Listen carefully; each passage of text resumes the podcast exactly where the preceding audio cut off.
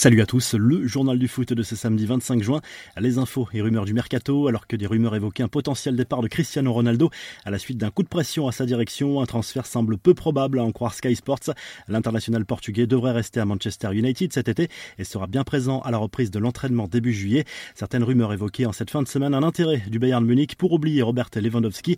De son côté, Arsenal a trouvé un accord verbal avec Manchester City pour le transfert de Gabriel Jesus. Le Brésilien pourrait rejoindre les Gunners contre un chèque de 52 millions d'euros à un an de la fin de son contrat avec City. Cette somme correspond justement au montant que devrait débourser le champion d'Angleterre pour s'offrir les services de Calvin Phillips.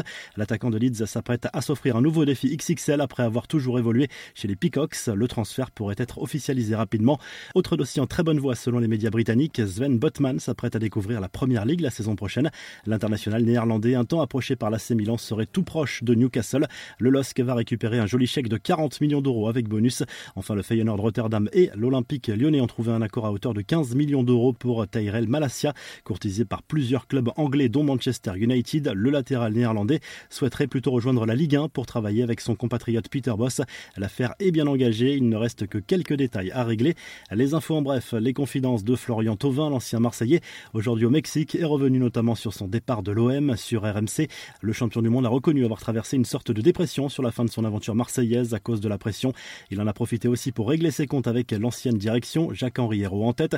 Tovin désigne l'ex-président de l'OM comme le responsable de son départ libre l'an dernier, même s'il n'était plus en poste à ce moment-là.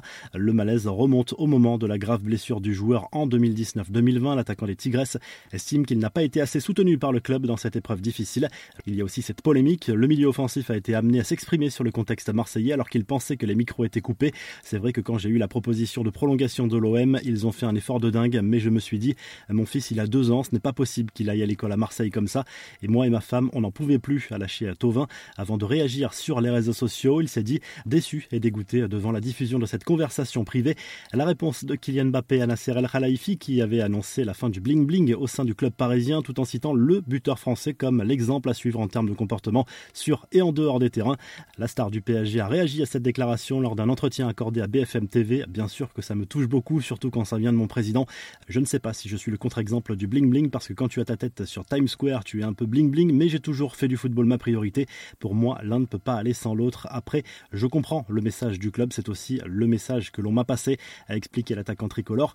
Le parcours parfait continue pour les mini bleus, déjà qualifiés pour les demi-finales de l'Euro U19. Ils ont largement dominé l'Italie 4 buts à 1 pour s'assurer la première place du groupe A. Les Français affronteront le deuxième de la poule B en demi-finale. A priori, ce ne sera pas l'Angleterre qui devrait terminer première.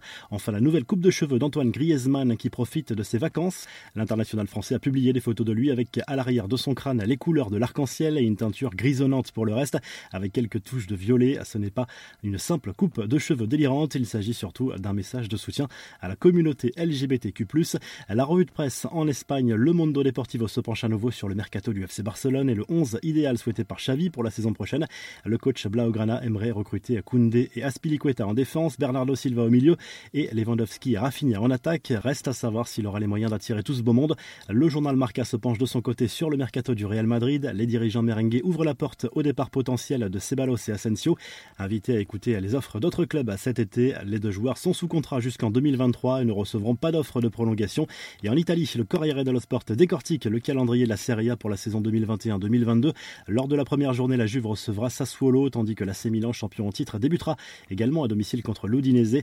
De son côté, l'Inter Milan se déplacera chez le promu Lecce. Le derby de Milan aura lieu dès la cinquième journée. La journée la plus rythmée sera sans doute la treizième avec euh, notamment un Juve Inter et un Naples Roma au programme. Si le journal du foot vous a plu, n'hésitez pas à liker la vidéo, à vous abonner pour nous retrouver très vite pour un nouveau journal du foot.